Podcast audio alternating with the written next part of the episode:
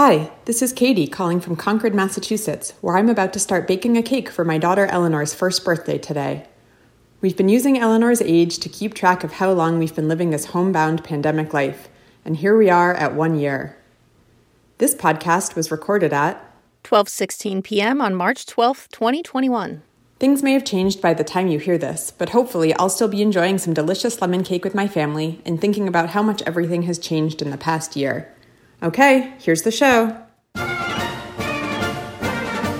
That child is never going to know what normal times were like. I don't know. Maybe soon. Also, lemon cake sounds delicious. that too. It does.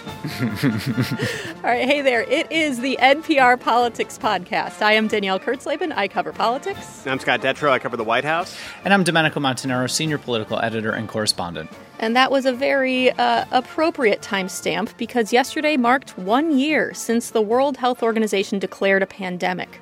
It was a year ago that we all very quickly learned how to make this podcast from home.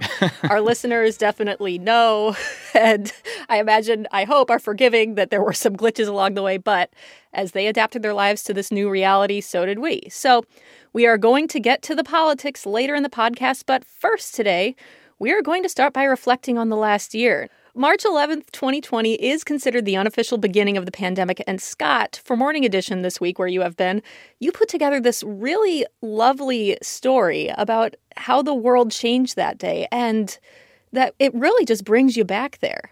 Yeah, thanks. Danny Hajek, a producer at Morning Edition, and I worked on this for a while. And, and, you know, the thing that really jumped out to us as we started to report it, the thing we remember about it is how the day ended. That's not how the day started for so many people. Americans were still commuting to work and school, nobody was wearing masks. Most people didn't fully grasp at all just how much this virus was already spreading. People were still doing things like packing into basketball arenas, like that game a year ago on March 11th in the Chesapeake Energy Arena in Oklahoma City, where the Oklahoma City Thunder were about to play the Utah Jazz. Nice crowd here tonight, folks. Glad you joined us as well. Moments before tip off, everyone on the court the players, the coaches, the refs everyone looked confused. It was seconds, like maybe maybe 10 seconds before the game was going to tip off. And everything just stalled.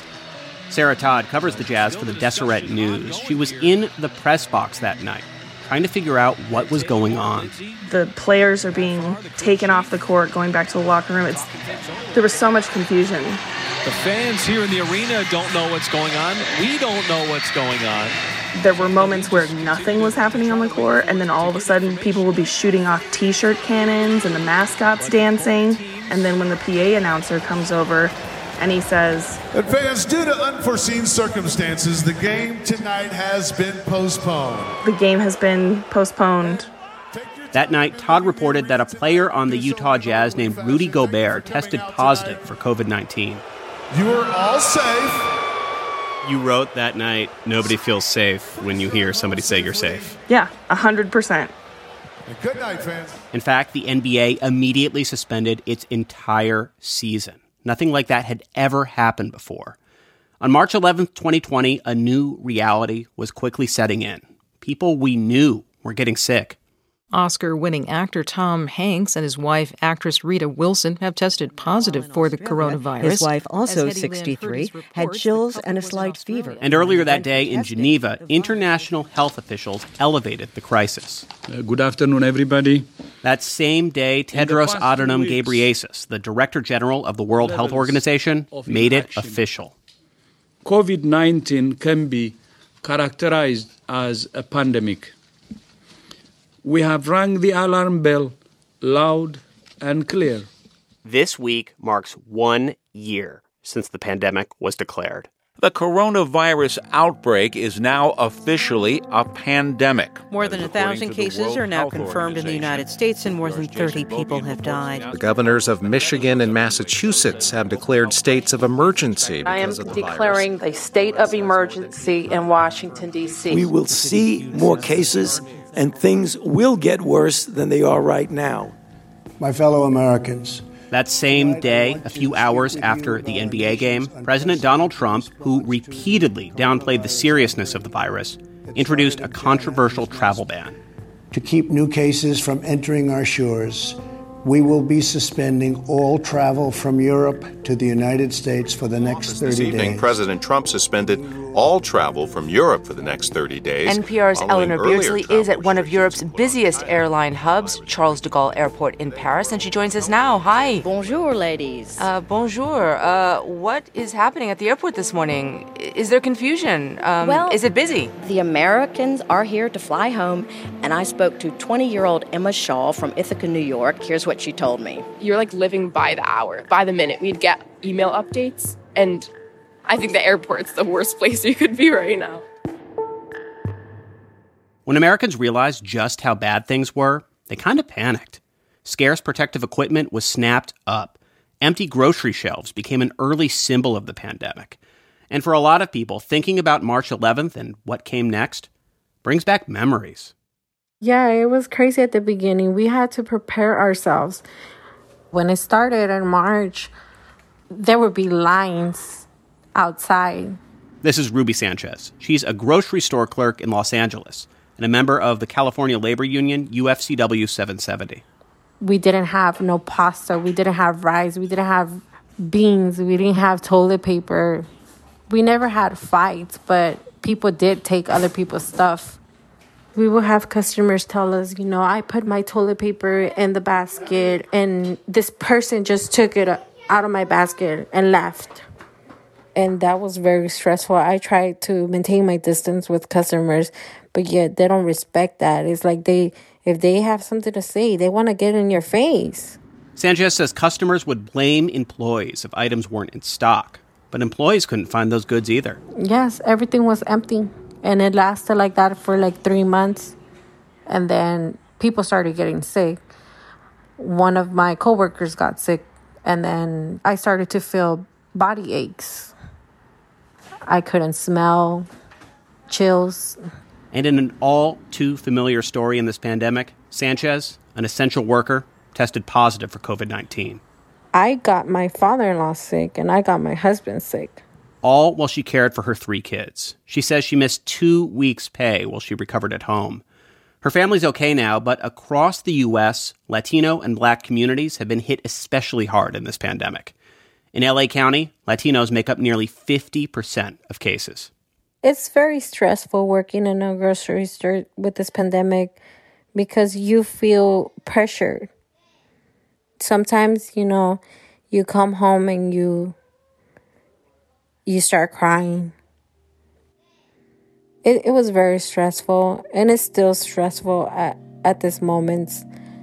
I would I would even have like panic attacks there was moments where I couldn't even breathe because I felt like I was going to get sick and I was going to get my family sick again.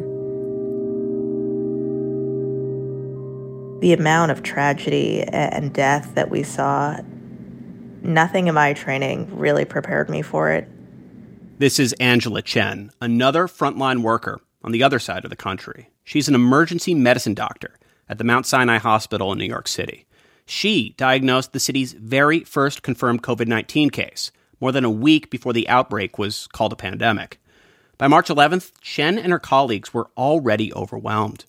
That particular day doesn't really stand out in my mind because all of March has really become this haze of, of just dealing with this new disease that we didn't really know that much about. What were you hearing? What were you seeing in the hospital? What do you think about a year later, looking back on that March, April, May period? So for me, um, really just the the sound of a ventilator alarm beeping kind of really brings me back to that space. Um, a lot of these patients, uh, as their lungs grew more fibrotic and unable to expand with the breathing machines, you would hear these machines kind of go off. Um, this constant beep, beep, beep of of just they're trying to push air in, but it's not working. It's it's one of my strongest memories from last March.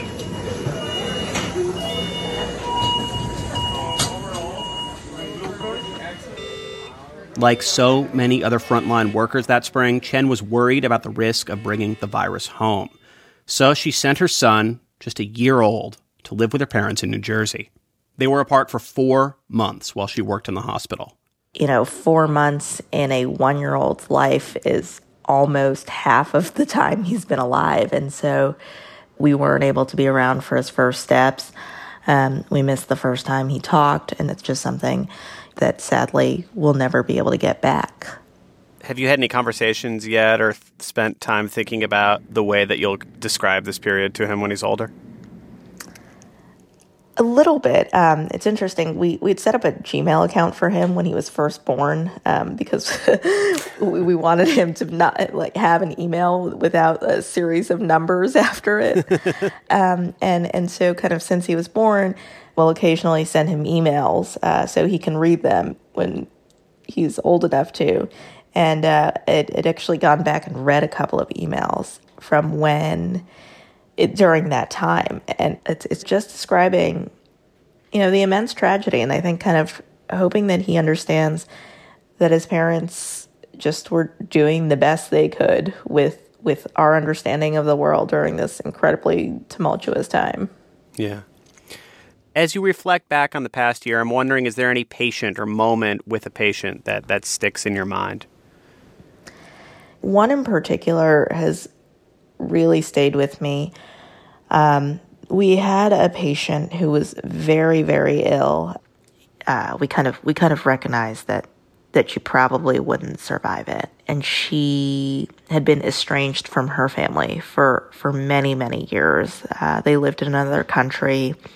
Um, they there there was some kind of fallout, um, but eventually we were able to connect with her family, and we set up a FaceTime and they brought their phones to her favorite childhood beach and they they were able to say goodbye to her. They were able to kind of recount the memories from when they were together and and she kind of took her last breaths to the waves crashing onto the sand um, for I think what was really peaceful and place where a place where she was content. Um, and that and that really that memory has stuck with me for so vividly for, for the entire year. And and those moments I think of humanity are, are the ones that I have the most clarity on in this otherwise phase of my life. I think I've I've almost tried to to repress. Angela Chen is an emergency medicine doctor at the Mount Sinai Hospital in New York City. On March 11, 2020, NPR reported that over 30 people had died of COVID 19 in the United States. Today, the death toll now exceeds a half million.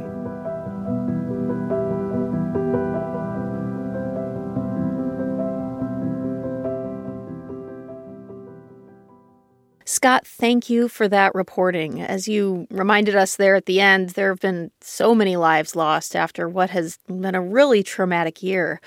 Uh, one thing we do want to turn to now is that we, we do have some hope lately in the form of vaccinations. Now, Domenico, we've done some polling on this, and one thing we found is that, yeah, people were hesitant just a few months ago to take the vaccine, but that hesitancy is shrinking. Tell us more about that.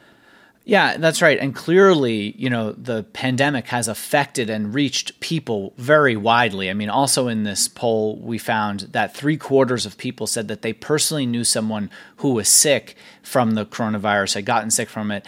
And almost four in 10 said that they knew someone who had died from it. So, you know, that's a lot, a lot of Americans. Um, as far as the hope goes and the light at the end of the tunnel here with vaccines, uh, we have seen a decreasing number of people saying they won't get the shot. So, uh, you know, back in September, 44% of Americans said that they um, were not going to get it if one came available. Now that's down to 30% in our NPR PBS NewsHour Marist survey. Um, you know, almost two thirds of Americans now say that they have either gotten the shot already or that they plan to. All right, well, we're going to leave it there for now. Scott, thank you so much for joining us after a week of early mornings. Go enjoy your weekend. Yeah, after hanging out with Morning Edition and Up First for a week, I'm going to go take a nap. Do it. like a 12 hour nap. yes. All right, we're going to take a quick break. And then when we get back, a look at Biden's immigration policy.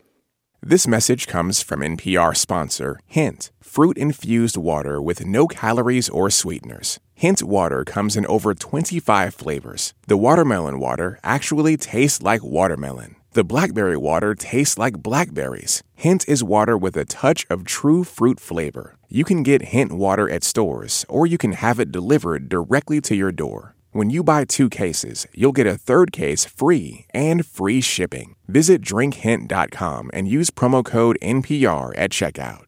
This message comes from NPR sponsor SanDisk, a leading provider of data storage solutions for Apple and Android devices. With SanDisk's iXpand flash drive Lux, easily manage the photos, videos, and other important files on your phone. Seamlessly back up and transfer files between your iPhone, iPad Pro, Mac, or USB C compatible device, including Android phones. Right now, get 15% off your first order of the iXpand flash drive Lux when you go to sandisk.com/npr. On NPR's Consider This podcast, we help you make sense of one big story in the news every day, like how to combat disinformation and conspiracy theories, which pose a real threat to democracy, and what life looks like after you're vaccinated, the next phase of do's and don'ts. All that in 15 minutes every weekday. Listen now to Consider This from NPR. And we are back, and now we have Franco Ordonez joining us. Welcome, Franco. Hello. So, we are going to talk about a string of really great reporting you have done on immigration. Uh, there is a strain on resources at the U.S. Mexico border right now as the government struggles to deal with the number of people seeking refuge and opportunity in the U.S. And after four years where the Trump administration made tightening immigration a major goal, Joe Biden is instituting his own policies to deal with that strain. So, Franco, let's start with the super basics before we get to Biden's policies, since I think some of this kind of gets lost in the discussion. Who is trying to come to the U.S. and why right now? And also, how do those numbers right now compare to other recent years? Yeah, right now it is largely Central American migrants. Um, they are fleeing a number of things from poverty to violence. Um, but also, there's been some recent hurricanes uh, that have really driven some of this migration. Um, and also, uh, you know, there's been a change in government and administration. They're, you know, seeing a president who's talking about a more humane policy. Um, and I think smugglers are also using that kind of information to kind of market their businesses to, to bring more people here. Many of them are unaccompanied children. Thousands and thousands are actually unaccompanied children. And these are, this kind of wave is kind of a phenomenon that's been kind of cyclical over the last uh, few years, there was a, a, wave of unaccompanied minors who were arriving in 2014 uh, during the Obama administration, and there was another wave uh, during the Trump administration in 2018 and 2019. Uh, and we're starting uh, to get to those levels, and we are at uh, those levels in terms of you know people in detention centers and facilities like that. Well, and speaking of those children, you've done some reporting with uh, our colleague John Burnett here at NPR on what's happening with some of those children as they cross the border. Tell us more about the conditions that those kids are in and what's being done about it. Yeah, it's a it's a mix of facilities. the The big concern is that there are more than thirty four hundred uh, children who were traveling without their parents who are now in Border Patrol facilities, and these are facilities that are set up for adults. Um, the Biden administration is working to move these kids out of these Border Patrol facilities uh, into more appropriate shelters run by Health and Human Services. Those are facilities that have like bunk beds and video games and ball fields and even medical facilities. But those shelters are actually at 94% capacity. So there is a backlog, and kids can't necessarily get to the facilities. Hmm. So they're stuck at the facilities at the border that were built for adults. Mm-hmm. Franco, I want to turn to the foreign policy side of this. There was someone you had quoted in one of your pieces who talked about, I think the words she used were the push and the pull. Uh, that uh, relate to immigration policy. And the Biden administration is not only trying to deal with this influx of people, but also trying to strengthen the economies of the places they are fleeing to maybe make it make there less of a need for those people to flee. Tell us more about what they're doing there.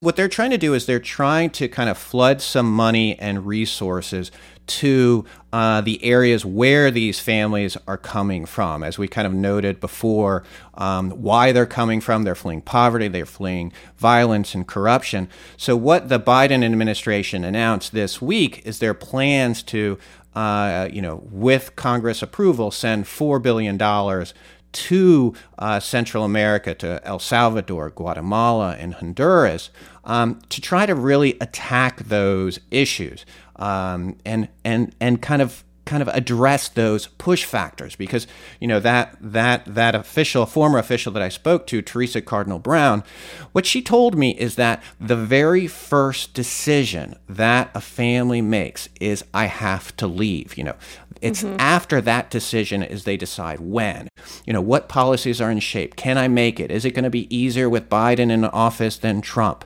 but the first decision is do I leave? Why do I leave? And that is what you know the Biden administration at least is trying to attack um, with this money. But it's going to take a lot of time. Mm-hmm. I want to turn from the policy, which we've talked a lot about here, to the politics. Now, Domenico, there are a few more clarifying things in American politics than looking at how Republicans and Democrats talk about the topic of immigration and particularly people seeking aid at the border. What have you seen in how immigration rhetoric has shifted, not just between Trump and Biden, but it's also changed quite a bit over the longer term, hasn't it? Well, I mean, yeah, and you have to look specifically at the Republican Party on this because in 2012, after Mitt Romney lost the presidential election to Barack Obama, there was a huge amount of soul searching within the Republican Party. Um, they said that they really have to take a look at what they can do to appeal to the largest growing demographic group in the country, Latinos. And instead, what wound up happening with President Trump's victory is a a complete about face and a hard, hard line approach to immigration policy uh, that has really now severed what was a potential compromise uh, issue, where now you have Republicans all uh, on a hardline stance on this pretty much. Uh, and back in 2013, you might remember that 68 uh, senators voted for comprehensive immigration legislation. It went nowhere in the House uh, because of the the different kinds of Republicans that were in in the House that had just kind of cropped up with the Tea Party and some of the uh, anti-immigration stances there. Uh, but 14 Republicans had crossed the aisle in uh, 2013, and by the way, only four of those Republicans remain in the Senate now. Wow. Well, so speaking of Congress and the ability or lack thereof to compromise. Franco, Biden has laid out his idea of a comprehensive immigration overhaul. Now, what, eight years after that last one. How hard is the Biden administration willing to push for that? How much are they willing to prioritize that? I mean, I th- they they say they're they're willing to prioritize it a lot. I mean, I think we will find out, you know, starting next week and in the coming weeks, uh, how much leverage they will put behind it. I mean, I've been covering this issue in and out of Washington for about 15 years, and I there are few more difficult ones than this one. I mean, just as Domenico was saying, I mean, there's just such emotion around this. It's about families, it's about children, it's about the social fabric of the country, and the views on the left and the right on this issue are so stark. I, it's just hard for me to imagine uh, the two sides coming together. Hmm. All right, well, we are going to take a quick break. And when we come back, it is time for Can't Let It Go. This message comes from NPR sponsor Saatva, the comfort company. Saatva luxury mattresses are made in America by expert craftsmen using the highest quality materials so that your mattress will provide comfortable sleep for years and years. Saatva mattresses are always delivered to your home and set up in the room of your choice. They're never folded and never squeezed into a small box. Visit SAATVA.com slash NPR, where NPR listeners save an additional $225. Saatva, the comfort company. Hearing loss is a fact of life for many humans, but not for fish, reptiles, or birds. People noticed in chickens that they could take them to, say, heavy metal concert, blast the ears really to oblivion, and then within days, new hair cells would begin to sprout. The science of sound. That's next time on the TED Radio Hour from NPR. And we are back, and it is time to end the show like we do every week with Can't Let It Go, the part of the show where we talk about the things from the week that we just can't stop talking about, politics or otherwise. And I'm just declaring that I'm going first this week, guys, because I am going to be talking about the huge news of the week. Of course, that is the Oprah Harry Meghan interview. Now, what I can't let go look, the substance of that interview has been hashed over a million times. I'm not going to get into it. What I'm going to get into is how the Brits reacted to watching this, and more specifically, how they reacted to watching our commercials. Oh. Because it's on American TV, folks from the UK tuned in and saw the ads that we have. And someone on Twitter, her name is Aisha Siddiqui, uh, put together a thread of people reacting in particular to pharmaceutical ads. I completely missed this, but this is pretty, going to be pretty good. I had never considered this. That you know they have the NHS, they have a nationalized health system, whereas you know we very much do not. And sort of related to that, they do not have pharmaceutical ads because of their regulations, and so there are all of these wonderful responses where one person said, Now, how are the side effects of the medicine in American ads more lethal than the thing they're treating? there was someone else who said, uh, essentially, and I'm going to paraphrase because there are some uh, uh, unsavory words in here, but she was saying, Wait, why are American ads telling you to ask your doctor about medicine? Your doctor's the professional here. Your doctor is the one who prescribes it. Uh, this just killed me. I, I loved every bit of this. Well, you know, for as weird as they think our pharmaceutical ads are, I think a lot of Americans think the monarchy is pretty weird too. yes. Didn't we break away from that for a reason? okay, fair point. I mean, I, man, now I'm going to think all day about what's worse, having a monarchy or if I have to know the side effects to Lipitor. Uh, well, anyway, all right, let's move on. Domenico, you tell us what what can't you let go this week? Um, you know, so Jimmy Kimmel uh, was doing a, a rehash of uh, what happened a year ago as the pandemic was starting, and uh, he did this in a very sepia toned way. And one of the things that popped up that caught my eye, and I kind of had ha- uh, you know one eye on it, um, and I just sort of looked up and was like, "What is that real?" And it was uh, Sarah Palin rapping "Baby Got Back." Wearing a uh, right. costume bear outfit, apparently from the Masked Singer. I'm down with that. Nah. oh, he's turning I'm thinking about sticking to the Depot Dates magazine. Do you remember that? Yeah, I remember because I remember it took place around the time of Tom Hanks and Rita Wilson saying they had COVID yes. and the NBA shutting down. And I remember it was like it was like three horsemen of the apocalypse. I saw the Sarah Palin thing and was and just thought, oh my god, the the simulation really is breaking. What's even happening? she knew all the words. It was just I know it was kind of impressive. It really was. I'm I'm lost again, man. I need to get I need to I need to turn my TV on more. Go to YouTube. Okay, Franco, uh, let's finish this off. What can't you let go of? So, what I can't let go of, and I'm actually particularly interested in Domenico's thoughts about this as a as a New Yorker he is, I want to talk about the bagel wars. Oh no! Now, New Yorkers are so Hey, Danielle's mad got plenty of thoughts on bagels. She's she's quite the bagel chef, I understand. I, I can make a bagel. I, Okay. yeah, but okay, keep going. I want to hear this. Okay, okay, let's see. So, folks, you know, New Yorkers and people who claim that they can make bagels are so mad about a recent article in the New York Times, of all places, uh, saying that California was actually king of bagels. They, they wrote specifically that the best bagels can be found not in Manhattan, not in the Bronx, not in Brooklyn, not in Queens, but in the Bay Area.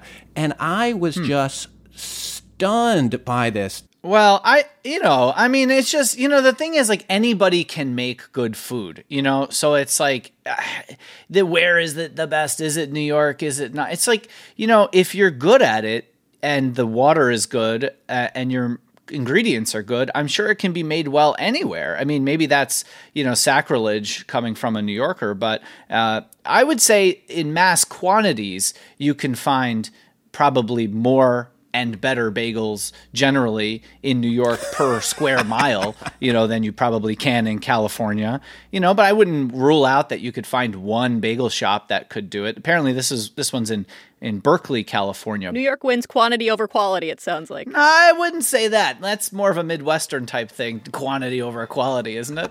I think New Yorkers are very much into quality. Um, I would say you have more quality bagels uh, per square mile in New York than anywhere else. All right, we could clearly talk about this for a few more hours, but for now, we're just going to call this a wrap for today.